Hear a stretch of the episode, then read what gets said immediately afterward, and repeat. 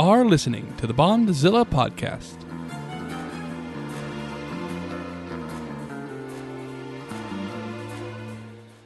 The Bondzilla podcast is a bi monthly analysis of two of cinema's longest running franchises, James Bond and Godzilla.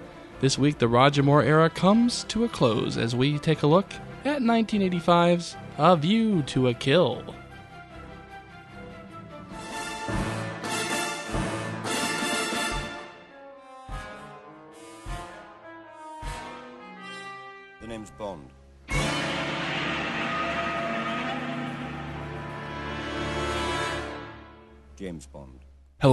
Everybody. Welcome to another episode of the Bondzilla podcast. We're going to have a special one for you today. Uh, I'm Nick, I'm well. and uh, You you you're kind of cutting in the middle there. It's still very low key, but there's a little bit more bass in your voice yeah, this morning. I mean, it is it's it's morning. You still we're doing this in the morning, so still kind of waking up, still getting the the vocal cords all warmed up. yeah, it's like new NPR. Yeah. Where old NPR is like, oh, no," and this one's like, hello. Everyone. yeah, like hip hem beer. yeah, yeah. All right, it is a special episode today because we are finally to the final Roger Moore film, yes. A View to a Kill. Finally. Are you ready, or do you have do you have any uh, unnecessary preamble to go through? Uh no, not not not today. All right. Uh, gotta get to the final, the final more. That's this the title of this movie, right? Mm. James Bond, the final more. the final more. Oh no, never more. and then it's like it's it's like the final, like you know, Roger Moore one. Sure. No, it's it's not Nevermore. It's not the final more. It's A View to a Kill, Mm-hmm. released in 1985. Yes. Are we ready to start with the uh, the pre-production? Listen, I'm ready to start. I don't know like where you are. Where are you? I'm ready to start. Where are you? I'm here. Oh, okay. All right. All right. So they're coming off of Octopussy, Mm-hmm. and you know um, they're Michael G. Wilson and Richard Maibaum. Again, this team that's kind of been formed for the past two Bond films once again gets the work starting. Now, what's interesting about View to a Kill is that for you know for For Your Eyes Only and for Octopussy, there were some major questions about whether Roger Moore was going to return. Right. In this one, there really wasn't. I, I Moore was just kind of he still had his doubts that he wanted to return, but I think he was just in the rhythm of he enjoyed doing Octopussy, he enjoyed Right. that cast, he enjoyed working with John Glenn again. I think it was just like in a, in a sense they just discussed it, and this time Moore was just like, yeah, I'm, I think I'm good. Like I think because technically he was supposed to be off the docket like a couple movies ago. Yeah, he was. Yeah. He, he had intended first at first Moonraker to be his last, and then For Your Eyes Only to be his last, and then but with Octopussy, you know, I think he had his thoughts about leaving, but I think there was less of a, a thought about it. I think he was once he got negotiations for a new contract with Eon with Cubby, he was a little bit more willing. I just think it's just the time he had on Octopussy. Yeah, I think I he mean- had a good time. Li- listen, uh, they everybody seems to like him. He's good in the role. Mm-hmm. Um, there's really no bigger reasons why he should leave. Uh, you know, Yeah.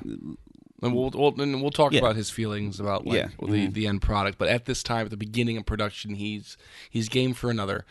Um, even though he is 57 at this point, um, which I think will come into play a little bit.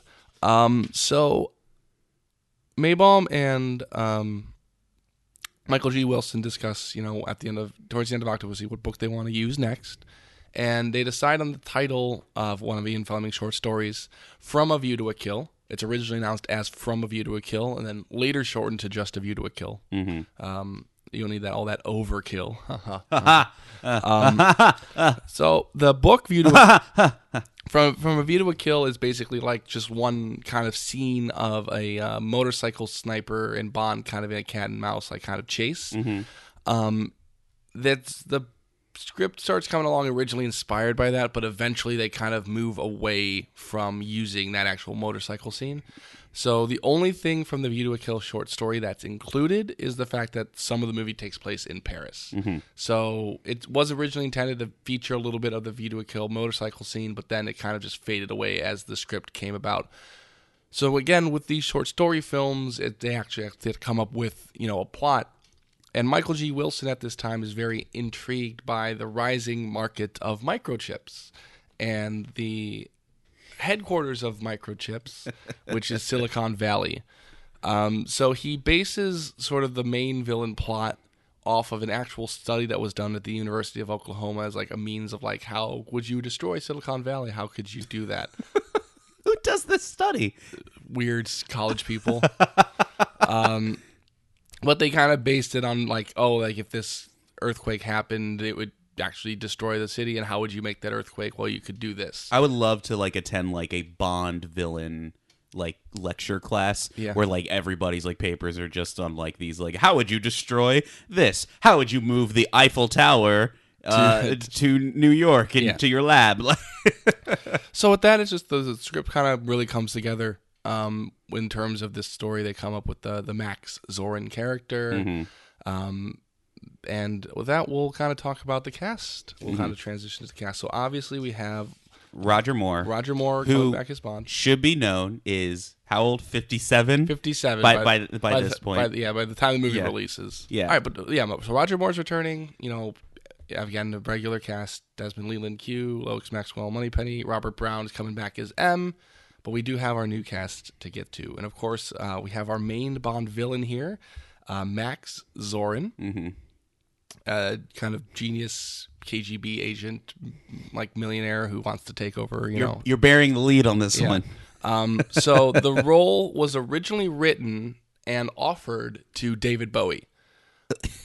Interesting. Okay. All right. Um, David Bowie uh, has said uh, in the past that he had almost accepted it, but he decided against it. Uh, one, because he wasn't a fan of the Bond movies, and two, because in his head he's like, I don't want to be watching my stunt double, you know, falling off a cliff for like five months. Right, right, Which is right. not really what happens in the movie, but Yeah. but to an extent, he just didn't want to kind of, you know, he wanted. It wasn't be- his thing. It wasn't Uh, his thing. yeah. So he decides to do Labyrinth instead, um, which I think fits him a little bit. yeah, that that does make hundred percent more sense. Um, When did Labyrinth come out? 1986. Huh. Interesting. Okay. Uh, and then they offered it to the musician Sting of Sting and the Police, Mm-hmm. and finally came to uh, Mr. Oscar winner Christopher Walken. Christopher Walken, you want me to play a Bond villain? I can do that in my sleep. We're gonna hear a lot of that this. Oh, you this, you're you are going to be so annoyed by the amount of terrible Walken by the end of this Yeah. by the end of this Um, podcast. So Uh, um, Max Zorin. yes. Uh, so uh, Christopher Walken is the first ever Oscar winner to be cast in a major role in a Bond movie uh, after he had won the Oscar. But I think that's When do but you think like he became known as like like Walken? Like you I know, think the, around Batman I'm Return- Christopher Walken. I'm, I'm, like I'm like pretty sure that's around Batman Returns. okay, all right, fair enough. Because right, right after that is like he starts doing like SNL. He starts doing like more comedy stuff. Gotcha, gotcha. Okay, cool. Um, so yeah, uh, So that's Christopher Walken, yeah, and he's going to be our big, uh, big bad guy for this movie. Uh, and his main henchman is arguably the more most mainstream actor Yes. that we've had in this. like pretty much like the, and it's going to keep going towards that way Mm-hmm. once we get into, you know, obviously the Bonds are not going to be star casted, but you are going to start seeing more recognizable faces as we get to like the 80s and 90s. sounds good to me. Um, we also have his main henchman, Mayday, played Hench by woman Uh, yes, it's a woman. or uh, hench horse. for a little bit. Is, is she may be a horse? I don't know. We'll get to it in we'll, the. Uh, we'll- we'll talk about that. um, uh, which is played by um, famous model and actress and recording artist Grace Jones, Mm-hmm. uh, who was a v- very famous, like '80s feminist as well, very outspoken person. Um, a lot of opinions. a lot of opinions, uh, but like a like a. Everybody says like she's like a, a- like one of those real life characters. It's like if you ever met her, like Mm-hmm. the energy she had was always like take over a room. Yeah. Grace Jones told a story that like the first day she was like doing her makeup and she was kind of in control of it and she was like worried like am I putting too much wake makeup on, you know, because she liked that fiery look, but she didn't know if the producers would. And Glenn came in and she's like, no, like do more color, put more red on here, and like, really show yourself. And it's they had a great relationship and.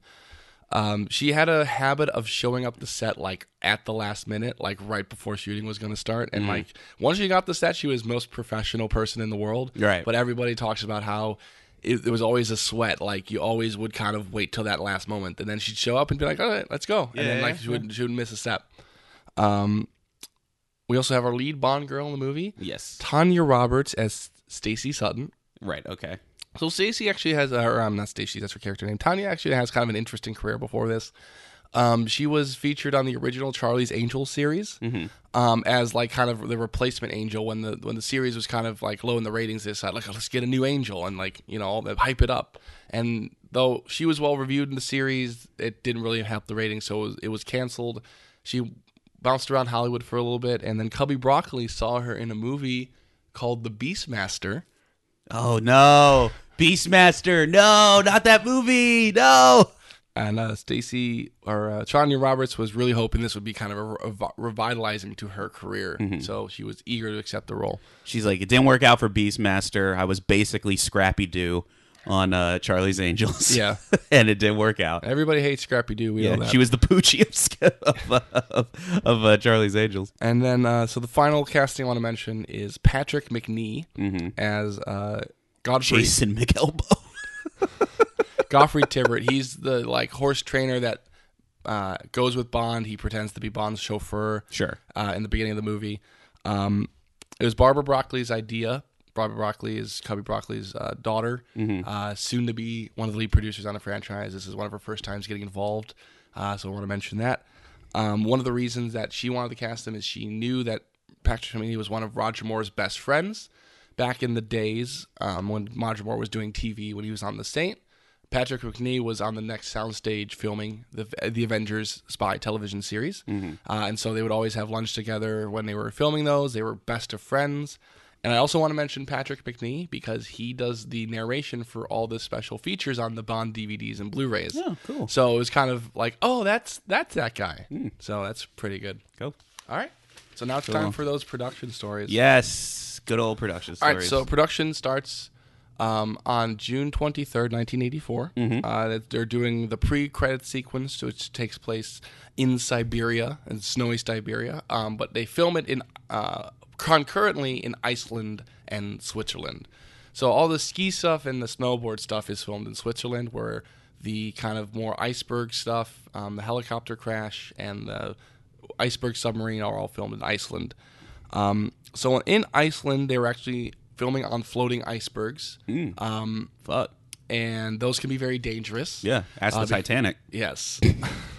because icebergs can obviously move. Yeah. Uh, and they can also Or not move in the case of the Titanic. Titanic, or they can fall apart and like you know like really go into the sea or whatever. So they were ready to or just- not in the case of the Titanic. yeah. Um, so, and they didn't want to fall in the water because it was obviously freezing cold. Right. So yeah, so you don't want to fall in that water. So there Which happened to all were- those people there on were, the Titanic. Yeah. There were times that they had to abandon equipment just because they were like in a dangerous situation and like Mm-hmm. we're just gonna leave this camera here and like it'll fall into the water and it'll be Jesus. fine. But nobody was hurt. Nobody was hurt, so that's good. Um, they also had a model helicopter for that big helicopter crash. Mm-hmm. They had built three model helicopters for the scene. The first one, the engine failed and crashed into the water. Mm-hmm. The second one exploded on takeoff. And the third one was luckily successful. But they were really sweating out that Wait, but one. this is these are helicopters though. These are model helicopters. Oh, model helicopters. Yeah, miniatures. Oh, I thought I thought they were just like regular helicopters. Oh, no. I'm like, dude, the budget must be huge on this movie. The helicopters are just failing left and right. No, they, they, they, they were miniatures. I was about to have another of questions like, wait, how does a helicopter just explode? Yeah. So, um, Yeah. so yeah. So the third one was luckily successful, Mm. uh, but the first two, you know, did not survive. The last thing I want to note, which I did not know until I did some research on this movie, this is the first major depiction of snowboarding in a major motion picture. yes, I did know this. Yeah, because I did not know that snowboarding was basically invented and majorly like came to PS in the 80s. Mm-hmm. So um, this was actually credited as kind of making snowboarding a little bit more of a mainstream sport because it was featured in this film. Um, so they start on June 24th. Mm-hmm. On June 27th, during the production of Ridley Scott's Legend, starring Tom Cruise. Mm, one of your fa- one of your favorites. It's not one of my favorites, but I, I enjoy some aspects of that movie. Uh, so during production of Ridley Scott's Legend, uh, the 007 stage at Pinewood burns down. Mm. Uh, there was some uh, flammable substances left under hot studio lights during lunch period, and those hot studio lights set it on fire. Talk about a hot lunch. Oh, Uh, so they scramble around to kind of switch the production schedule.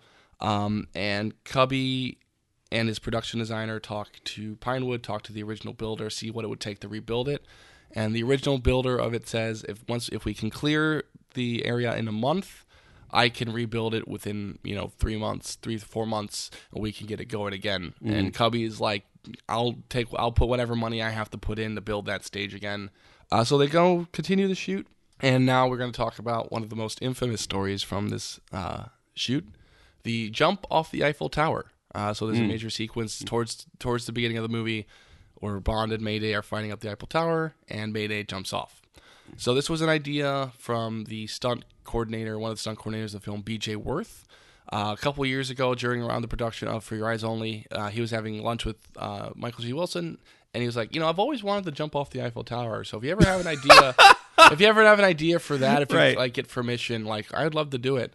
So when they're starting to write this movie, Wilson calls B.J. Worth. He says, "We're thinking of that Eiffel Tower idea. Do you think it's actually feasible?" So B.J. Worth gets uh, one of his friends, uh, Don Caltweet, um, uh, who's a young stuntman who specializes in these kind of big jumps. And they decide they talk about how can we test this because the problem with the Eiffel Tower is that like it's a you know it's a high distance up, but you have all that metal around you.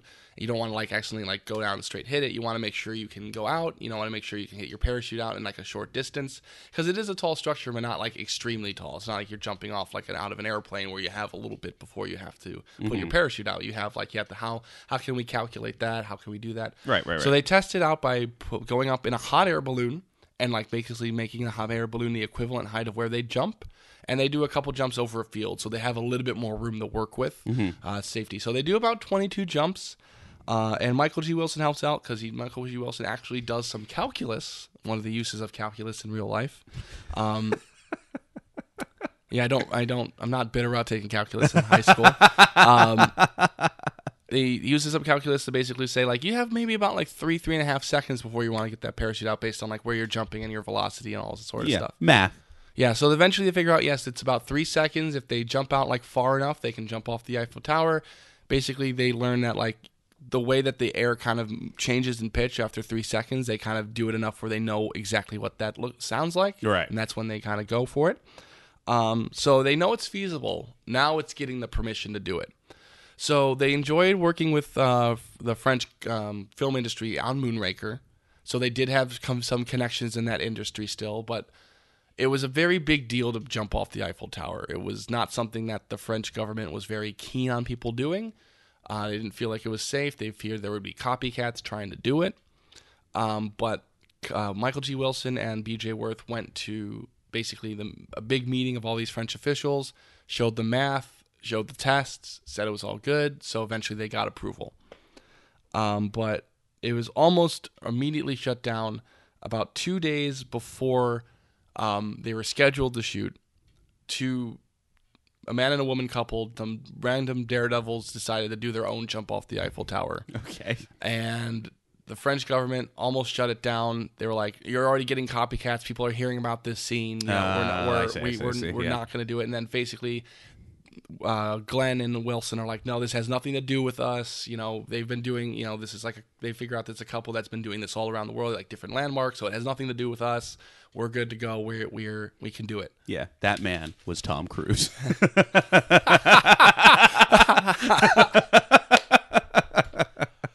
So there's a lot of you know variables about jumping off the Eiffel Tower. You gotta get the good. You have to hope for good weather. They put a platform out so they can get a little bit more of a jump out. right. Um, so luckily enough, they get the perfect weather. They they get that platform out nice. They have three jumps scheduled just in case like cameras get missed or something happens if it the shot doesn't look good. So B.J. Worth is the main stunt man on this movie, so he gets the first shot. Don Caltweet would be the second one, and then there's a third stunt man as well, just in case. So B.J. Worth, he's achieving his goal, I guess. He he's always wanted to jump off the Eiffel Tower, apparently. So he jumps off. He yells, "This one's for you, Cubby!" And he jumps off and has the perfect jump, like is the exact jump you see in the movie. And then they're like, "Yeah, but you ruined the take by saying that at the beginning." Yeah. so you see, like he does Oh, this whole man. thing, and he even lands right next to his wife and his kid who, mm. who are watching okay. him jump, and like it's a big deal. And so Don Caltweet is now thinking like, I hope I, can, I still get the jump. And BJ Worth is trying to convince Cubby and Glenn, like, oh, let's just get a second take. Like, let's do this. I mean, he did a lot of work. Let's just get a second take in. But Cubby and Glenn are like, no, we have the shot. They're still thinking about that train accident from the last movie. Right? Yeah. And Yeah. they don't want to take any unnecessary risks. They don't want to, you know, have an haven't like it's just an accident, even though they have the shot already. So they're like, we're gonna, we're done. Right. We're good. and, and I mean, and that's like, I mean, even today, like when you have big stunts like that, like it's really just like you- you're already. Oops, that that sounds really loud. Uh, you're already kind of like you know testing fate by doing it once. Right. So it's like you know even today we treat it as like oh no, it's like a one and done Yeah. thing. Um. So everybody's like, okay, this is fine, except for Don Caltweet. Mm-hmm. He was really eager to jump off the Eiffel Tower. He was, you know, he had put all that work in. He was telling people like, "Hey, I'm going to jump off the Eiffel Tower. You know, he's a young kid, and you know, it's just like a, a- Yeah, there's a lot about that. I would be like. Yeah, probably we won't do it again. Yeah. like the one he's like, "Come on, let's do it again. Come on, So- I can do it." he he basically has a little bit of a sleepless night thinking about this, and finally he calls his friend and says, "I'm going to do this jump off the Eiffel Tower." So he's he comes up with a plan. He's going to go like the next day at like 3 a.m. He's going to be like, well, nobody's going to see us. We know how to do it. You know, mm-hmm. we know how exactly how to do it. We'll go. We'll we'll jump off. Nobody will catch us. Nobody will be none the wiser. Problem is, is that the team has to do shots at the Eiffel Tower. They actually have to shoot Roger Moore and Mayday. Yeah, right. Yeah, they have to film the rest of the movie. Yes. So by the time that John Caltweet and his friend jump, John Glenn is at the Eiffel Tower planning shots. Mm-hmm. The police are there. You know, obviously when you have a shoot like that, the police are already around, like you know, making sure like nobody's sneaking on set. Right, right, like yeah, that. mhm. So John Glenn is on the Eiffel Tower, like, oh, if we we could have him shooting up here, you know, we're planning shots. All of a sudden, he hears a whoop as Don Caltweet makes his jump, mm-hmm. and he, well, John Glenn looks out like, what's going on? He looks out, he realizes as John as uh, Don Caltweet pulls his parachute, like, what's going on? That Caltweet uh, did do the jump unauthorized. And before he knew, before Don Caltweet knew it, he lands. He's immediately arrested because the police are there. They, Yeah, they see yeah. him jump, and the the the French are not pleased. Yeah. because now they're the first time they're like, okay, well these were unofficial people. Now they're like, this is someone who is on your team. This is someone we approved to jump. Right. and he did an unauthorized jump. So the production is almost completely shut down. Like not just the Paris, uh, not just the Eiffel Tower jump, but the all the Paris stuff is almost shut down. Right. And basically, they just BJ Worth tries his best to kind of save the crew, but Glenn and Cubby's like, you have to fire those guys. Well, I mean, like think about it from the French perspective. Like Yeah. they're they're thinking like, listen, the last thing they need is for the publicity of oh, somebody jumped off of our national monument Yeah. to their death to Right. film a movie. Yeah, and they eventually get to shoot the rest of the Paris stuff, uh, and also includes um, the Chantilly Palace in Paris, which is where the horse stables are. So in the movie, it's mentioned that the palace was originally built by a duke who thought he was going to be reincarnated as a horse. I thought this was a detail made up for the movie, but in fact, it is an actual truth about. So wait, are you saying my horse theory has some credibility? Yes. Yes. so in real life, the Duke who originally built this palace believed he was going to be reincarnated as a donkey or a horse. Okay. So he built he built this palace so that when he was reincarnated, he would have the perfect place to see. Mm-hmm. So around the palace, there's all these weird murals. So horses, like the stables and, and the area, are completely like perfect for horses. So they decided to add that little detail to the movie. Mm, wow. Um, I have a lot to say about that later. final thing to talk about is the San Francisco shoot. Um, Right. Okay. because uh, obviously with Silicon, my mind's trying to like wrap my head around all the where they were at in the movie, which we'll, we'll get to the movie. We'll Yeah. get, but Uh, anyway, yes, there is a at, at some point they end up in San Francisco. because around it's around Silicon Valley, Right. so eventually they Mhm. do need to make the San Francisco. So, um, obviously when you're getting to a city, you need permission Yeah. from you know people, the major people. Um, what else can we? What can we jump off of this city? so so the mayor of San Francisco at the time, Dianne Feinstein, Uh-huh. uh, who is currently a U.S. senator, um, was a major fan of the Roger Moore Bond movies. Like she, Roger Moore said she was one of the only people that ever told me that she preferred me to Connery. Like she was a huge fan of the Bond uh, Roger Moore Bond films. So when they were in, they were coming to San Francisco looking to get permission. She was like, "Whatever you need, we'll do." Uh, so this includes actually setting fire to City Hall. So there's a scene where City Hall's on fire, Right. and they pitched this idea to her like can we actually like set like well we'll be obviously not really set it but we'll put some effects on top Right, of city hall uh-huh. and make it look like it's on fire and she's like if the fire chief's okay if he if he's okay with it i'm okay with it yeah set it on fire baby uh, and so they do they use like steel plates and like gas and they like look like city hall's on fire so they were, they were like carte blanche and everything so they get they get they get to go to Fisherman's Wharf. They get to go to the Golden Gate Bridge. Um, they get to go basically Full access. full access to San Francisco. Um, they had a stunt driver for it, but the stunt driver was like a little too short. So Roger Moore actually did a lot of. Would you look short to be a stunt driver? Yeah. So Roger Moore did a lot of the driving in the um, the uh, fire truck because he had actually had experience with similar vehicles back when he before he was an actor. Right. Um, but he did not do the jump over the bridge, which was an actual film jump. It wasn't a special. I mean, it wasn't like a miniature or anything. They actually had like a had a had a bridge, and they just put the fire truck at full speed and had it jump across. Completely killed the suspension, but again, they paid for the repairs. Yeah, and it, it- it's a what? Uh, what do they call it? Suspension bridge. Yeah. yeah, yeah. mhm, that's what it is. well, they, they killed the suspension on the fire truck, but it's a suspension bridge. Yes. Well, I was just explaining the context Yeah, of or like a drawbridge. yeah, drawbridge. Right? Yeah, drawbridge. Um,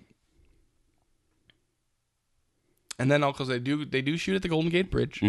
Um, the one caveat that they have is again, like with Paris, especially at this time, the Golden Gate Bridge was one of those major suicide areas. People would always jump off the Golden Bridge. Yeah, that's a big one. So they they were like, you can film at the Golden Bridge, but we don't want anybody specifically like jumping off or I think there's also multiple documentaries about it too. yeah. Yeah. so they're like, you can film around the Golden Gate Bridge, so but you don't want anybody like, you know, falling off or pushing off this Right, bridge right. specifically. So that's why um, it, the blimp is used. Speaking of the blimp, it was an actual. Um, so part of it was an actual blimp that was uh, owned by Fujifilm. Mm-hmm. That was around for like they put around like the Goodyear for like Olympic events and stuff like that. It happened to be in San Francisco when they were doing some pre-production in the city. Um, so they asked like if they could just have it fly past the Golden Gate Bridge, Mm-hmm. and it did. So a lot of those really long shots are like that actual Fujifilm blimp. So when they made the Zorin blimp, they decided to make it similar colors. Um, so they did film some stuff on the Golden Gate Bridge. They did have two stuntmen like on like the orange girders and stuff. They did have some stuff over there, but a lot of that Golden Gate Bridge stuff. So maybe only five percent of it was on the actual bridge. Everything else was sets and models on um, the the. Uh, so they built like three different Golden Gate Bridge models on the lot of Pinewood in the backstage areas. So a lot of that stuff was done with that. So all this stuff is finished by December. But the 007 stage, the rebuilding, isn't scheduled to be complete until January. So they basically have to take a month off. They edit what they have. Um, they record the song by Duran Duran. Uh, this song was uh, came about because at a film party in London, the lead singer of Duran Duran came up to Cubby Broccoli, somewhat drunk, and said, "When are you gonna get a good band to do one of these one of these movies?" And Cubby's like, "Well, why don't you guys do it?" Mm-hmm. And I was like, "Sure." and then the next morning they're like, "Fuck, I think we have to do a Bond song." Well, it's funny. It's funny. It's All funny, hungover. It's funny in two things. One is that the band, especially the lead singer, was very big fans of John Barry, who's doing the score again, who writes all the songs. Mm-hmm. So Barry was like, "Oh, I'm usually like involved with these decisions. I don't know if I want like this rock band that's like you know pop band to be part of it." But they came in and they're like, they like telling Barry things that he doesn't even know about his own music, like all these facts and like, "Oh, I love when you did this thing in this movie." Mm-hmm. So they had a great time working together, and Barry does use the song in the score. The other thing is that this is a number one hit for the Duran Duran. They were big, you know, one of the biggest bands at the time. But this is the last song they recorded before they broke up. wow. Okay. So maybe maybe there was a little bit of that, like, oh man, we have to do a Bond song. Let's just get it done, and then we're we're done. Bond is their Yoko. But finally, the 007 stage opens in January, and Pinewood suggests to Michael G. Wilson that they rename it the Albert R. Broccoli 007 stage, that they name it after Cubby Broccoli. So there's a big ceremony naming it after Cubby. Um, so they finished those mine scenes. Um, and they finished production around January uh, 15th. That is Roger Moore's last shot. And then they they destroy the mine scene with the big flood sequence that they have. So they have like cables that people hold on to that make it look like they're you know being pulled back, but actually in a safe you know safe way. And basically they just kind of do that one. It's a one take flood scene and basically destroy the mine set. But the 007 stage is brand new, and View to a Kill has concluded filming It eventually will come out. All right. Yeah. Cool. They, they made this movie. They made the movie. so let's just get into talking about it. Yeah. Except I have to go to the bathroom real quick, so we'll take a we'll take a legitimate break. Yeah. So I can do that. Okay.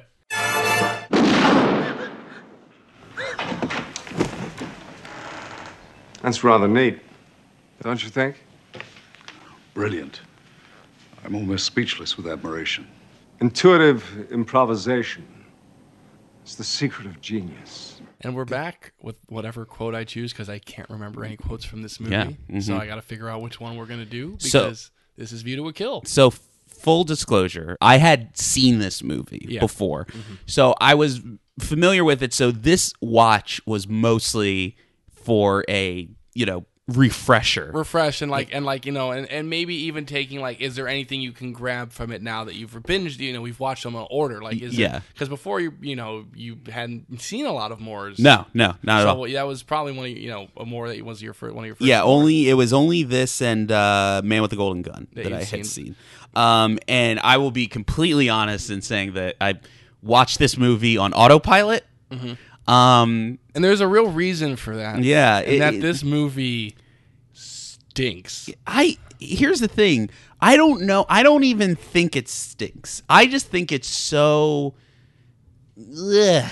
It's just so. but, but that's why to me that's why it, it stinks. Like when I think about talking about this movie, Yeah. there's like maybe like one or two like really redeeming qualities to it. Like at most, like there's just like it's a nothing movie. Well, here's here's here's the thing, because I had this thought about like maybe 15, 20 minutes in that I'm like, all right, well, you know what? Maybe I'm just kind of like I had seen it and I kind of have other things on my mind, so maybe I'm not really giving the the credit it deserves, and maybe it is just solid, and it's one of those like we'll watch it, and you know maybe maybe it's just a solid Bond movie. Mm-hmm. But there's so many key factors in it as it moves along that especially after rewatching it, there were so many times that I, I had said to you, it's like, fuck, we're not at this part yet. We're not at this part yet. And then like there's and it, all hinges on one major thing, and I bring this up every time we talk about this movie. Yeah. Um that it centers around that the audience knows the bad guy's plan fairly early into the movie. And then the rest of the movie is Bond operating to not knowing what the plan is, but to know other narrative effects. So you know what I mean? So Yeah. it's like so we're watching Bond trying to figure out this plan or operate under not knowing this plan, but the audience knows it, but there's no benefit to the audience knowing what the plan is. It, it's it's crazy and you know and then and then outside you know, of that you know, yeah, you know. And, and outside of that, like the set pieces and the you know where Bond goes really aren't that interesting. and it ha- it also to me it also has like partly like the Thunderball problem, but like worse where like the first like th- first half of this movie really like just doesn't have to do anything with anything. Mm-hmm. It's like the first I mean well, the first half of this movie is all about Bond like investigating Zorin right. um for like this horse racing scandal. Well- well, but like, but, but- like, it just doesn't have to do anything. But like, we'll we'll get more in specifics. But like, part of it is that like the first half of the movie just like doesn't play anywhere into the plan. It doesn't play anything into like any of the character stuff and like anything like that. Like not even that. There's no Bond girl. There's there's no really. Well, she doesn't show up until really late yeah, so but that's what I'm saying. There's like there's like you could really just cut down that first part of the movie and you wouldn't have any changes. Even from the get go, it was kind of like, okay, I like I feel like this was the first time I'm like, all right, I, we've seen this before. Yeah, I mean it's it's like they've, we've done a lot of snow stuff, but there's nothing really like other than the snowboarding thing, which we'll talk about in a second. There's nothing really unique. It's a lot of it is just like oh Bond, you know, it's like stuff we've seen in For Your Eyes Only and Spy Who Loved Me. It's Bond on skis, and, Right, right. and like you know being chased by Russian people, like shooting at him, and oh there's like cool you know sh- snow shots and stuff. Except this time he maybe invents snowboarding. Yes, potentially. um. So yeah. So he takes like you know he like takes like a little rudder thing, and, Right. Like, and then he starts snowboarding as not even the original version, a cover version Yes. of the Beach Boys' California Girl starts playing. This is really weird because this is so out of character for a Bond movie. Right, right. Like this like this does not happen any other Bond movie. It's cuz cuz then it goes from California Girls and then it goes goes back to the main action scene that, Right, that right. That John Barry has, which I'm going to say right now the one truly redeeming quality of this movie for me is John Barry's score. It's Mm-hmm. like I like the main like the main action theme. I do like a little bit of kind of the interstill stuff. I was listening a little bit to it like yesterday, just on its Mm-hmm. own. Like Barry's score is good for this movie, but like again, already there with that California Girls reference, which again is like so out of character for these Bond movies. Yeah, it, it's just It's just weird. it's just like it just already is like trying. I think it's just not setting a great tone. So, so getting into the movie. All right. So here, here comes my bit where I explain with the plot. with the plot of the movie. yeah. So, and and this one is fairly easy because they they're very explicit on what the Yeah. plan is. So basically, Max Zorin, Zorin, my name's Max Zorin. Who that was a story that you didn't mention that I know about.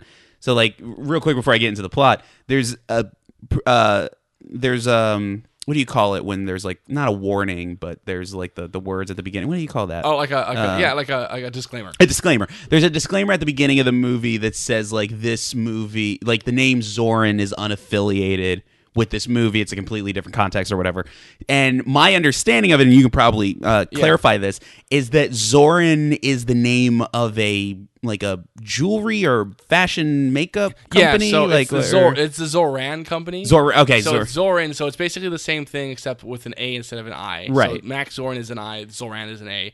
They are like a jewelry company that happens also to be based out of Silicon Valley. right Um, So, but like, I don't remember exactly how it came up, but it was one of those things where somebody threw up some sort of stink at some point. Yeah. that caused Like, that, and it was- it was pretty- because they didn't want like this jewelry company is the Yeah. bad guy yeah, of, of because this uh, and movie. also it, it it did happen pretty late into production. It was realized like pretty well, and like that's not something that's hard to put in, Right. But it was pretty much like a, like a couple, probably I like a just think month or it's- two before the before the, the, the movie came out. But yeah, but Max Um, Zorin, So Max Zorin's plan ultimately is that he wants to control. He wants a monopoly on the world's microchips, Mm-hmm. and he, they've developed all these microchips, and he wants a monopoly on that. And in order to get that monopoly on it, he wants to destroy the place that makes all the microchips. So that's why he's going to flood. It, it's it's such a ludicrous plan. Yeah. because there's so much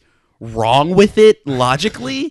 And it's so over the top. So his plan is to flood Silicon Valley so they won't make any more microchips so that he has the monopoly over the microchips. Meanwhile, he's also a guy who does come from a line of like genetically right he, Yeah. he's like making like horse steroids and Yeah. genetically like making these kind of uh as being, improving By Like, the way, as being developed by his assistant, who is a former Nazi scientist within the context of the movie. yeah yeah that was crazy and and uh, didn't we call him like nega q like he looks like an evil q yeah. Because we, we, at one point, like we were just like, there's just a scene where like him and uh, the the Nazi scientist guy and Zorin were like confiding, like, "Oh, our plans, our plans gonna gonna come together." yeah Um, and i and love it when a plan comes together and uh, we were joking that like in that moment, like he just looked like he was like Zorin's Q. Yeah, he did, And, he like did. was like evil mega Q. But so he, so that's his. So they imply. Well, they don't imply. They say like he makes like these these things to genetically enhance horses, Like he in puts, which he puts microchips in the horses. Yeah. that, like gives them a shot of adrenaline. yeah, and and which they also imply that they kind of they may have done that to Mayday too, that made her. Yeah. The implication is like she's also enhanced,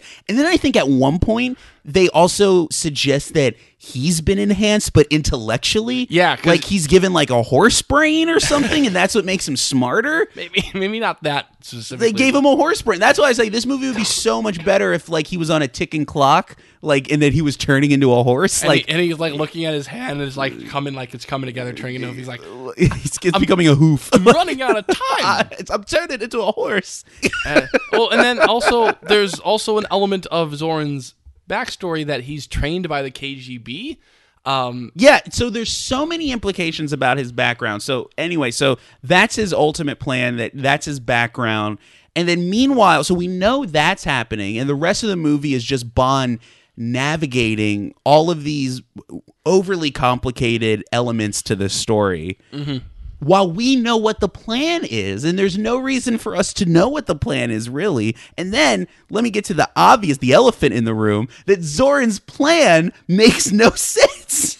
even though it was apparently studied again. Yeah, and then well, no, because maybe the destroying Silicon Valley thing, maybe. Yeah. But which is still super weird. I can't get over that. Was like a study somebody did, but like even I think it was like famously even like was it Roger Ebert called this out? Yeah. About how the villain's plan makes no sense because like the movie is insinuating that Silicon Valley develops and makes microchips. Like, no, they would technically be the people who would need microchips because they're developing computers and software Yeah. and stuff like that. It's like, you know, in like, you know, in the the eastern countries that are making microchips. Jesus. they're like they're the ones doing it. Like so Right. like They- Roger Ebert famously said it's like you're you're killing the your client, not your competition. Yeah. like so and it's it's so and then on top of that, the just the notion of flooding the entire section of California. Yeah. It's just it, it's so ludicrous. It's it's so and then to top it all off, which makes it even worse that why it really doesn't work is that it's not even peak Walken. No, it's not.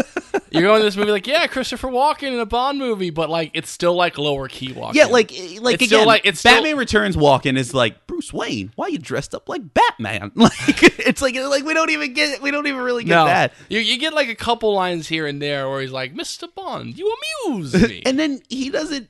And then I know this is skipping way ahead, but then he just kind of like dies a very anticlimactic death. yes, he does. like it's this weird str- so they end up on top of the golden gate bridge and they're fighting each other which was another story i did know about about how they had more of a fight scene planned but they couldn't do that because that was like the one thing they weren't really allowed to do Yeah, they yeah. weren't allowed to do a big fight scene so it's more when you look at the movie it's more of like they're just kind of like Struggling. struggling and wrestling with each other Yeah, so, so- they're just wrestling for a little bit and it's so quick and anticlimactic that I just looked down to write like a note or something. Yeah. And then by the time I looked up, his body was already He's falling. falling, yeah. And, And I was then- like, oh, was that that couldn't have been then, him? like, the, again, because again, like it's falling, and then like the Nazi scientist guy is like, "My lover is dead." Like that's like how he reacts. yeah, so there's this weird shot in the movie where I'm like, wait, are they lovers? well, no, because because because yeah, Because like I don't know like how horses roll. Like do horses just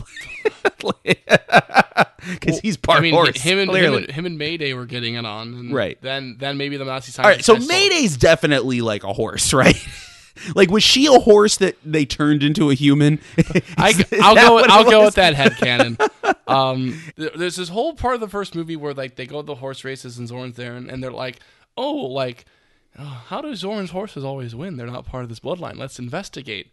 And like, you're, you know, in a normal movie, like it would be like an actual like. Oh, the horses are part of the plan somehow, Right. But they're not. No, they're no. not part of the plan at all. They they basically discover, oh, he's putting microchips to put adrenaline in them, and then that's it. Yeah. like there's there's nothing about like it's part of his like get the get money to buy the mic. No, no, it's nothing. It's this like it's this huge front for an even more ludicrous thing. Well, it's like like huge- it's not like oh he's part of like a I don't know like this is this is lame, but like he, he like he's buying all the mining companies or something, which would lead into yeah, but like like yeah, but there's nothing like that. It's like legitimately the first hour or so of this movie is just like you could just cut it and like it wouldn't mean anything to the plot. it wouldn't. All this stuff of Bond like sneaking around this weird horse stable place. Having sex with Mayday, like none of it, none of Okay, it, so- none of it makes sense. I'm glad you bring this up because this was the thing where it wasn't so much like oh like it's gross that this old man is doing this. It wasn't that, but where it stands out is two things. One is that the Bond girl it does look significantly younger, Yes. which if I remember was like the final straw for why Roger Moore didn't yeah, we'll, want ta- to be. we'll, we'll talk yeah, about exactly. that, and we'll talk about that in the Yeah, aftermath. but but the biggest one for me was that so Mayday and Zorin like Zorin like leaves Mayday off at her her quarters in her Yeah. room and she opens the door up and Bond is just naked in her bed, Yeah. presenting himself like a fucking gift. Yeah. like, and then I'm like, what is this? well, and like the other thing about this movie, weirdly enough, it's never really gross, but this is also like noted as at the time like the record for most Bond, like women that Bond gets together with. Right, right. Because he has like there's a random girl in the opening sequence that he just like beds at the end of the opening sequence. There's Mayday. There's oh, Ton- there's the agent. yeah. Yeah. So the agent is a very interesting thing. It was originally intended, it was originally pitched to be pitched to be Anya from Spy Who Loved Me. Right, yeah, that's so what it was it was, originally yeah. pitched to be Anya. Uh, Barbara Bach did not want to come back for it. Did not want to do a cameo. Mm-hmm. So they decided to create like a new agent character that Bond had met over the years. Mm-hmm. Um, but he gets together with her in that round. So it's like there's four women that he gets together with in this movie, and that was at the I think at the time the record. I don't know if it's still the record to this day. I don't know if if uh, uh, Dalton definitely doesn't. I don't know if, if I don't know if Brosnan goes on a sex spree in one of his movies, but we'll see. Let's talk about Tanya Roberts, Stacey Sutton. Um, so eventually Bond makes his way to San Francisco. You know what? I did like one of her introductions. I did like because they were going to. They played with the whole like, oh, she's like in the shower, and Bond's gonna like come in and be like, hey, nice shower you got there. But then it's like, then she's like actually behind him with a gun, and Yeah. I was like, oh, that's that's kind of clever. Yeah. Um. But so she's she, Stacy Sutton, as played by Tanya Roberts, uh, is this the daughter of like an oil tycoon that Zorin bought out. Right, right. And- Which makes more sense in you know th- with what the plot is. Yeah. like the whole like buying out this oil company. Yeah. yeah. Um, and she's like basically suing Zorin for all he's got, and she's like at the last of her money. So she's like the state geologist for the she's San Francisco. she sold all of her like every all the furniture in her house and everything where she has a pretty empty house and she's the state geologist yeah to make a few bucks on the side i guess And like, God bless Tanya Roberts when she has that scene where she has to like say all this geological stuff to talk about like how the the Silicon Valley would flood. Mm-hmm. She tries her hardest to sell it, but there's so much like geological nonsense like just being said in that scene that like it's just like not. but there's to- also but there's no need to explain it like we get it Yeah. like we get it like he's Like- going to do something that explodes It's like that whole scene is put together to make it like, oh yeah, no, she is a state ge- geologist because she knows all these big words. But it, it feels like like that's not how you would say it. You'd be Right, like, right. Oh, like he's gonna blow these two faults up, so there's a, a mega earthquake. like basically that's all you need to say. But like it's it's legitimately like a three minute scene of her like saying all the biggest geological words you know. Then she's also involved with like the mayor who's like corrupt apparently because like he he might be in Zorin's pocket because like like she tries to bring up like this weird thing is going on with Zorin and she gets fired. right I will say again, I did kind of thought think that the elevator fire thing was pretty cool. Like the way Yeah, they, that was the cool. Way, Yeah, the way they yeah. did it, that's like maybe the one thing. But what so so eventually they make it to the rooftop uh-huh and they're climbing down the ladder. Yeah, yeah, this ladder, funny. And um, you know, in in these Bond movies, traditionally Barry like will play like the the opening song as part of the score. Like Mm-hmm. he'll whenever Barry especially does it. Uh, he'll he'll use the opening song and he'll like weave it into the score. And this is where he, you know, because he was thinking because the song "View to a Kill" features the lyric "Into the We Dance into the Fire." He's right like, oh, dance into the fire so he thought, oh, like when they're climbing down from the fire, this would be a good place to put that, like in the score. Yeah. But the way it's the way he arranges it, it's like this big, epic, sweeping, like romantic kind of like version of it. Right, Which right. makes it seem like this is like the climax where like Bond and, and Tanya have had this like epic, like Titanic esque romance. right And it's yeah like, well no but, but. Well, no, but but but more so than that. But even like on screen, it's like they're on this, and I'm not saying like it's going to be completely safe. Like things can still go wrong, but they're on like this pretty sturdy, functional ladder, like like, la- like, like fire elevator. yeah, like fire, ladder. truck ladder. And it's not like they're kind of like, you know, tiptoeing down like this thin piece of board. Like they're on like a ladder with railings and then it's like, "Oh, no, like no, you're not you're not going to fall." And then you have like the the chase scene throughout San, San Francisco, Francisco. which is like, "Why are we doing this?" Um she is and speaking of her real quick, like Listen, God bless her. She that character is so useless in this movie. Yep. I, I want to give credit because, and to be fair, I was kind of like in and out. Did I miss something where she has more use? Like, did does she like other than like explaining to Bond like this is what's going on? Like, d- does she participate in any other thing? I'm trying to remember. Like, does Not, she? uh, I'm like, I- trying. like I'm no, because like because she like this is a bad example, but like let's say like you had like a like a like a computer expert, and then like at the end it would be like, all right, like she can hack into the, you know what I mean? Like, No, but- does she we- do we- anything like we've that? Seen, we've seen that stuff type of stuff before, too. Right, right. Um, like and like again, like past couple Bond movies, like even like even at the end, like as he, as as nothing as Octopussy was, like she still gets involved in that final fight at the end, and like Right, still right. gets to help out. Right, yeah. Uh, no, like I'm trying to think because like because she's going in right. She she they go in. They she explains everything. Well, because once she tries to get to the mayor, she's fired by the mayor. Then she falls in that elevator shaft. Then let's see. Then they go to the mine. She figures out the map. She doesn't really do anything in the mine because that's all Bond, I think. Um, and then they're just escaping through the Golden Gate Bridge, and she almost falls off. So no, I don't. I don't think she really has much. and, like, and they introduce her as like this whole like uh well it's funny because we just got finished watching looper and they do the same exact thing in looper Yeah, where she like shows up where she's like i'm gonna blow your head off but then sh- you find out that it's only like rock salt and Right. the thing it's like she she can't kill anybody Yeah. she's she's just as useless Yeah. um. So I Wow. mean, you know what we there may be nothing for me to talk about this movie Well, there's one thing we should talk about, okay and that we really haven't really mentioned at all, is Moore's Bond in this movie. yeah yeah Um, here's the thing to me, I do feel like he looks older in this movie. Like I, I just feel like there's just he, oh he just- does look older He, he looks a little worn down. He looks like he just looks like not.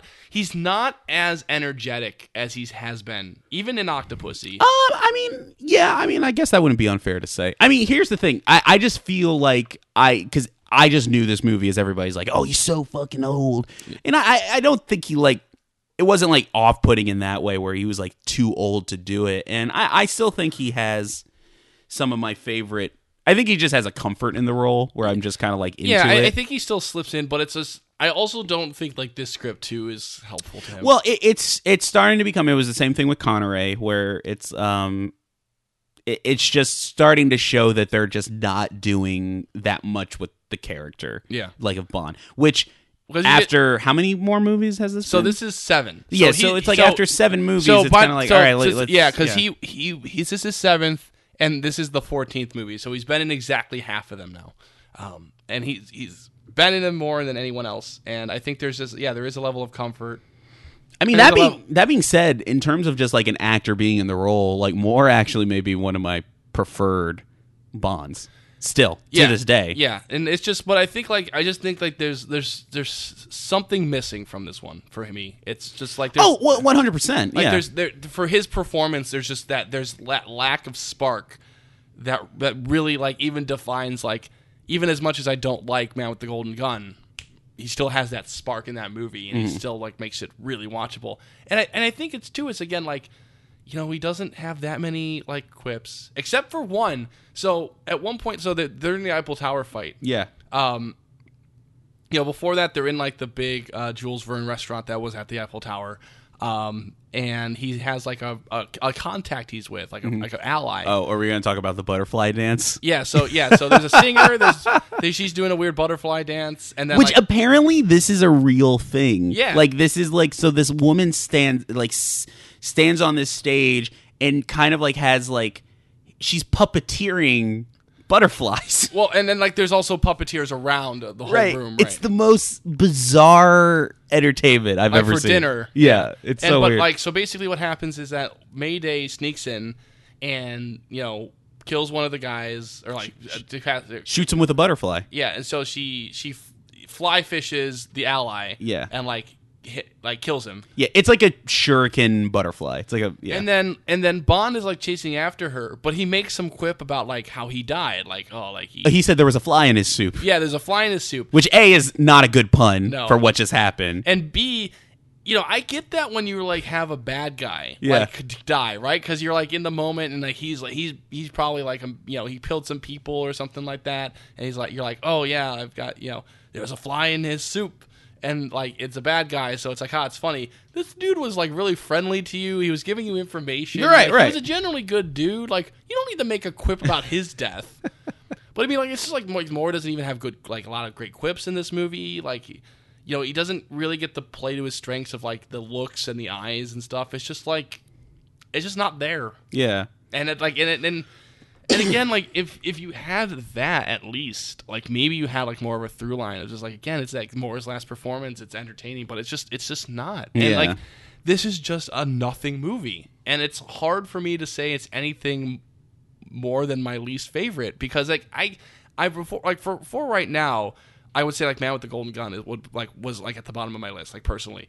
But again, like I was thinking. Oh, I think Man with the Golden Gun is way better than this movie. Oh yeah, no, it is. Yeah. it is because like at least like again, I can take things I like from the movie. I can take Christopher Lee. I can take like you know certain elements of like Moore's performance in that movie. I Mm-hmm. can take like that scene where he gets the the three finger gun and all that sort of stuff. Like this one is just like I like legitimate. Other than the score and maybe that like just a little bit of that fire elevator scene and like there's really nothing I can personally take that there's like there's absolutely no reason why I would want to watch this movie again. Like there's none. Um, I, I did write down this one note. Um, well, two notes actually. You have two Uh, notes exactly. So there, were, yeah, I wrote down two notes during this whole movie. Uh, this was a movie that explained what an EMP was, yes, it was. which I always point out and joke about. Will Will yeah, this is a the favorite thing of Will. So, a running gag in movies in my life is that I love movie. I judge a movie. This is partially kidding, uh, but I judge a movie based off of if they explain what an EMP is. And an EMP, I'm, I guess I'm about to explain it, is, a, is an electromagnetic pulse, and it's like an energy thing that like you know knocks out all the electricity in the area. Yeah. it's like a common action movie sci-fi thing. that people have to explain. Yeah, yeah, time. but they always have to explain what it is. And I remember that I think it was in like 2014's Godzilla where they don't explain what it is. Like Yeah. they give like the most simplistic kind of like throwaway explanation of it, but they Mm-hmm. don't really like. Um, and then the and then another terrible thing is the forced uh ins- insert of the title in the movie when Mayday and Zorin are looking out out of their blimp, and then she's like, "What a view," and then Zorin's like, "To a kill." what? what does that mean? Yeah, I mean, this is uh, the. I, I don't wouldn't go as far as to say like I probably dislike it as much as you like I, I wouldn't go as far as to say it stinks but it, it it, it is very and then I don't know maybe one of those when I look at the list it may end up fairly low yeah. um oh there's also a robot dog in this Oh yeah, because that's also the weird ending. They they try to do that ending that they've been doing with like like like For Your Eyes Only and Moonraker, but it's like they're always catching Bond having sex right. Where it's like it's like there's a robot dog and Q's like outside the house and they're having sex in the shower or like making out in the what? shower. but what is that dog for like how does it get Well, upstairs it's it's a prototype Uh, for what for a spy dog. I got I don't know. It's a prototype. oh my god Q just likes making things. What it looks like, it looks like a toaster with a dog head on it. It's the most impractical spy device ever. Yeah. But yeah, Yeah, th- that's to, all. To, uh, to me, like I just like the before we get to the aftermath, I just want to say that like I can't rank it higher than anything because any, every other movie that we've seen, I can pull like two or three great like things that I do like about it. This one, I just other than the score, I really can't. Yeah. So, Mm-hmm. uh, so let's get to the aftermath because we got some top, we got some stuff to talk about. Mm-hmm. Uh, so the movie does come out. It uh, premieres in um, the United States uh, in the May twenty second, nineteen eighty five, in San Francisco. Mm. Um, there's a big uh, celebration. Uh, that, that- it's actually one of the first Bond premieres to be held in the United States as opposed to the UK. Um, and they um, actually made a, uh, a donation of hundred thousand seven dollars. So one thousand double or one hundred thousand double oh seven dollars uh, to charity on behalf of the uh, the San Francisco mayor and the, and the uh, you know the, the team there to, in thanks of how much they helped. Uh, and then eventually does release worldwide later in June. Um, the movie made 152 million dollars worldwide, uh, which is still very successful, but again, a, a much more significant step down than what they've been achieving. It would, had been, you know, closer to the you know one 180 million, 190 million, one, you know, for the past couple. This is a big step down. So it seems audiences, you know, weren't as into, you know, another Moore film. Uh, and this movie was critically derided upon release Yeah. definitely the worst remo- reviewed movie since Man with the Golden Gun. Um, a lot of people did mention Moore's age in this movie. Um, I'll have one review because I have a little more to talk about in the aftermath. Uh, but the uh, Washington Post critic said Moore just isn't long in the tooth. He's got tusks, and what looks like Damn. when what like looks like an eye job has given him the pie-eyed blankness of a zombie. He's not believable anymore in the action sequences, even less in the romantic scenes. It's like watching a woman fall over Gabby Hayes, Yeah. which is that like old timey prospector guy you'd see in all those like Mm-hmm. 50s movies. Even Sean Connery was asked about it, and he said um, Bond should be played by an actor 35, 33 years old. I'm too old. Roger's too old too. And uh, in 2007, Moore said in an interview, I was only about 400 years too old for the part. Right. Um, Which which leads? Are you going to tell the story about Yeah. like what was kind of like the, Yeah, the straw that broke the camel's back? Before that, though, I do want to mention something quickly Mm-hmm. before we, because we're gonna just have a little bit of talk about just a little bit of Moore's legacy. Mm-hmm. But I do want to mention that this is the final Bond appearance of Lois Maxwell as Moneypenny as well. Mm. Um, Sick of their shit. well, we, we, we're gonna still see Moneypenny, Yeah. but uh, it's just significant because Lois Maxwell, as of this point, is the only person that appeared in all 14 Bond movies. Okay, She good on was her. In, she was in Doctor No and appeared. Even Q uh, hasn't appeared in all the movies, of course. Um, other than Bond, of course. By the way, Bond has appeared in all these movies. Um, she pitched to Cubby that she wanted to be the new M. Mm-hmm. Uh, and Cubby just said, "We're just going in a different direction." Right. And they had like a nice little dinner conversation about how they were the only two left from truly from Doctor No. And I mean, Lois was always loved doing the movies. I mean, she only had like an hour total of screen time over her 14 appearances, and probably even like only like 200, you know, 200 lines or so. But I mean, like it's just she's one of those recognizable parts of the Bond franchise. And I want to say just for Lois's part, uh, I loved her. I've always loved her performance as Moneypenny, even if it wasn't always the greatest scenes. Um, and uh, I do feel like the way they took it in like those middle Moore movies, where she's more like a friendly person as opposed to like them actually having that sexual tension, I think was fine. Uh, but I mean, I guess I should have an opinion about that. Uh, yeah, no, she's she's good. Um, she's the- again like despite what the material gives her, I felt like she was always give it gave a line well. So I just want to mention that because I think it's important. Yeah, yeah, absolutely. Uh, but yes, so this is the final appearance of Roger Moore as Bond. Mm-hmm. So there's a couple reasons that Moore did decide decide to leave. One is his, his age. It wasn't just the fact that he was like much older than Tanya Roberts. He found out that he was older than Tanya Roberts' mother. And at that point, it's like, if I'm older than the leading lady's mother, I think it's time for me to go.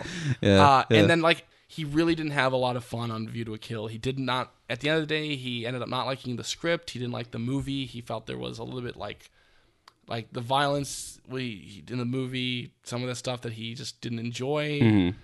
At the end of the at the end of production, he finally tells Cubby Broccoli, "This is it.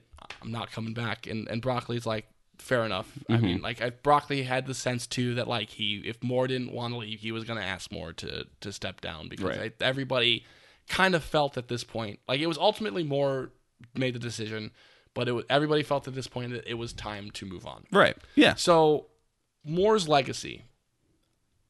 It's interesting because Moore as a performer is really fantastic, and I've loved kind of rediscovering, even in those early like ones that it's a little rough around the edges. You know, it's he's always ex- most of the time he's just like he has a spark, he has an energy, he he he really holds those movies together.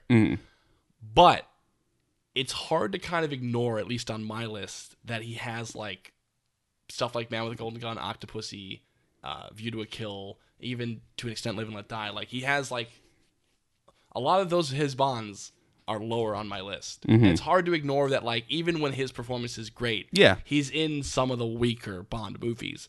But to, to that extent, that middle period of Moore, so Spy Who Loved Me, which is obviously my favorite so far, um, Moonraker, which is a very enjoyable movie, and For Your Eyes Only, which is my favorite rediscovery we've had. It's in my top five now, and it's I think it's fun. Like that middle period stretch is like really good for Moore, and it's really like those films are like Moore's really all together shows more strength. Is his humor, this physical nature, the like the the looks he gives, you know, the way that he he moves through the action. I think he's always been great. Um, especially in those when he has, you know, those less gross Bond movies of like, you know, the way that he actually gets together with women. His his charm really helps out and makes an effect on it. And I think that he doesn't a lot of people will still put him as like their worst Bond Mm-hmm. because they they have that perception of him being so silly, and I don't think he deserves that. I mean, again, again, it can be hard for people to ignore that he is in some of those bad, bad Bond movies. Mm-hmm. Like he has a, a significant chunk of them are you know his bad Bond movies, but I feel like he as a performer is just one of the most fun to watch in the Bond franchise, and it's hard to for me to like not rank him. You know, I, I can't rank him last Mm-hmm. because I just enjoy him too much.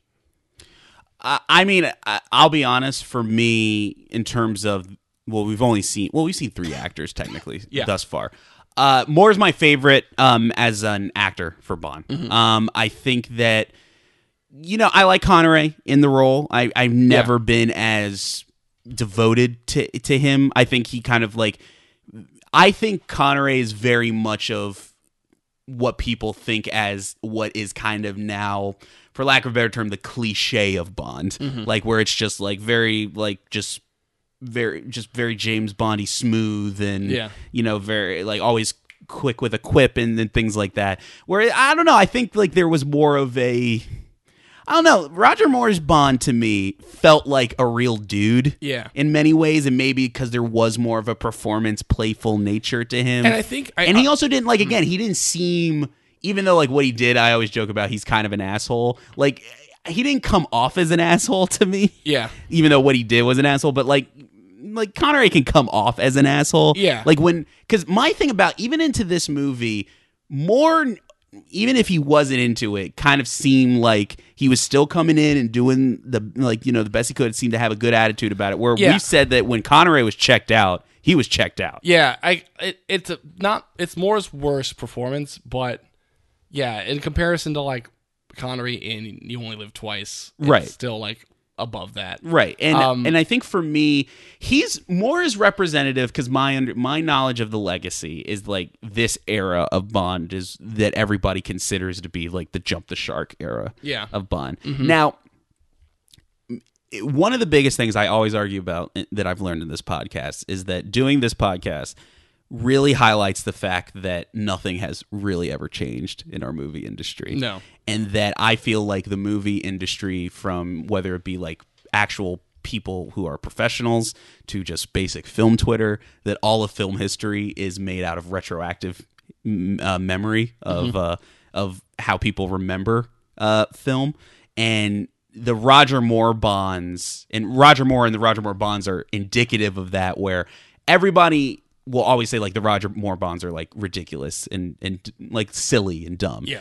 And it's kind of one of the ones where it's the lazy, like everybody always goes to Moonraker, which I would argue that personally, for me, Moonraker is I like a lot more than most Bond movies. Personally, I, I think I, Moonraker's good. I, I like Moonraker. Um, I bet and with the with the Connery movies, I like two of them. Like I would go back and revisit Goldfinger and From Russia with Love. Yeah. those are the ones I really like. But then there's ones in the Roger Moore one that I would revisit. Mo- mostly like I, I always go back to like I really enjoyed Moonraker if I'm going to be honest. Yeah.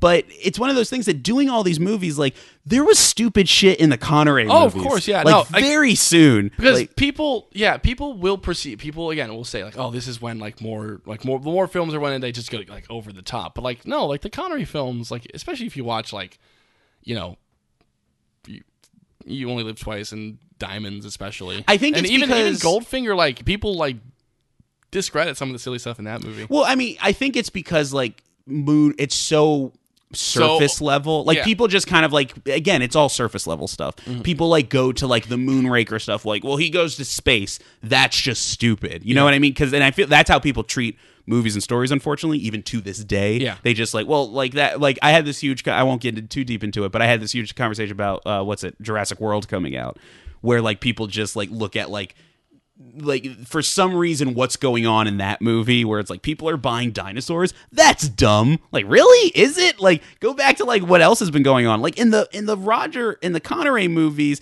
like you had the jetpack pretty soon which like was really kind of dumb. You had like uh like him doing yellow face which was really you had a ninja army. Yeah. like imagine you putting a ninja army in a bond movie today. It'd like be ridiculed.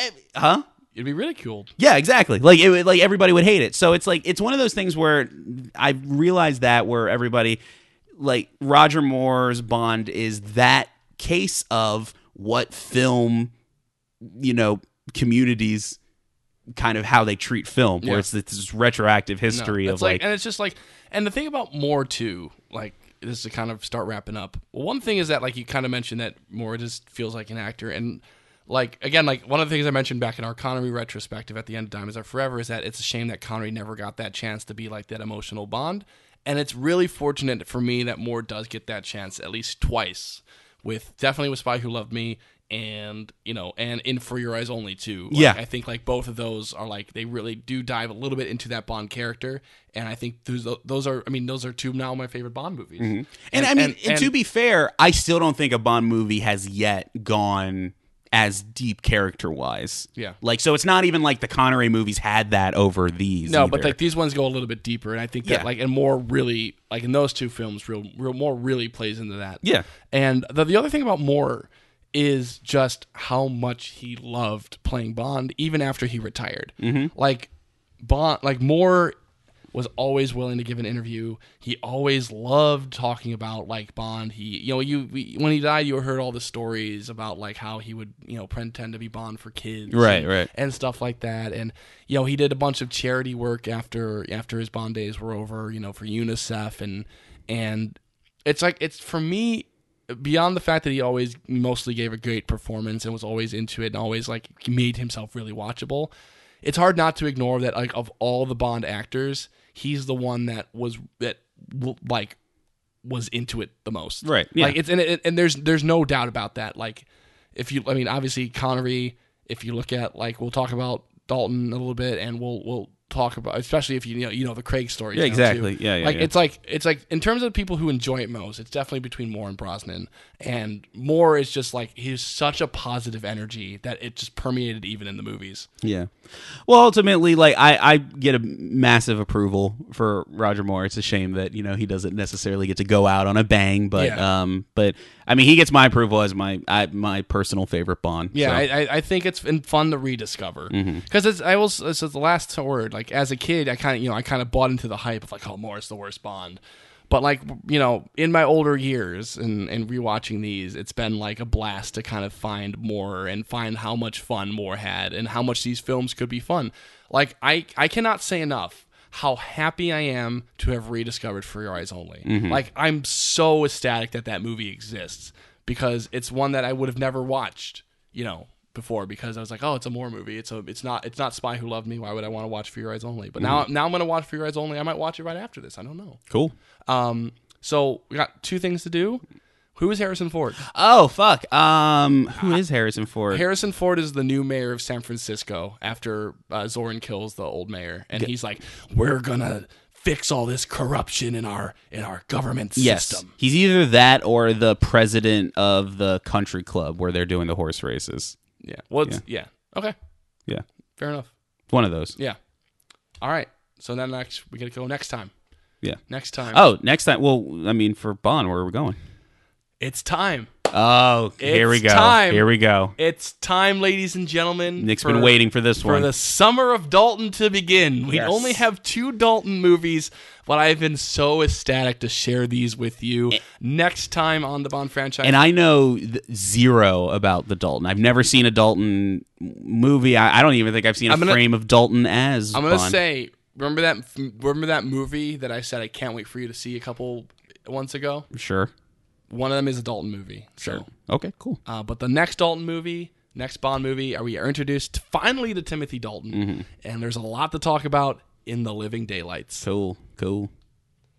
But what about Godzilla? Yeah, I mean, but next time is not a Bond; it's a Godzilla. And um, I'm also very excited week- for this one. Yes, so it's the summer. It's the summer of Dalton, uh, but you know, with a pre, with a little preamble of a Mecha Godzilla, Mecha Godzilla a May. mechanical Godzilla. um, All right, we're done. I'm done. all right, we got some plugs. Uh, bonzillapod at gmail.com, twitter.com slash bonzilla007, facebook.com slash bonzilla007. Like, subscribe, iTunes, SoundCloud. Yeah, that's the got to get the really puff up the cloud bit. So you did a good job. All right, we're done. We're done. So I salute you, Roger Moore. Yeah. May you rest in peace, because you are my you are my Bond. Also, I didn't tell you about the Q stuff. I forgot about that. Yeah. Well, yeah. Sometimes you just fuck up. Yeah. All right, bye everybody. Bye-bye.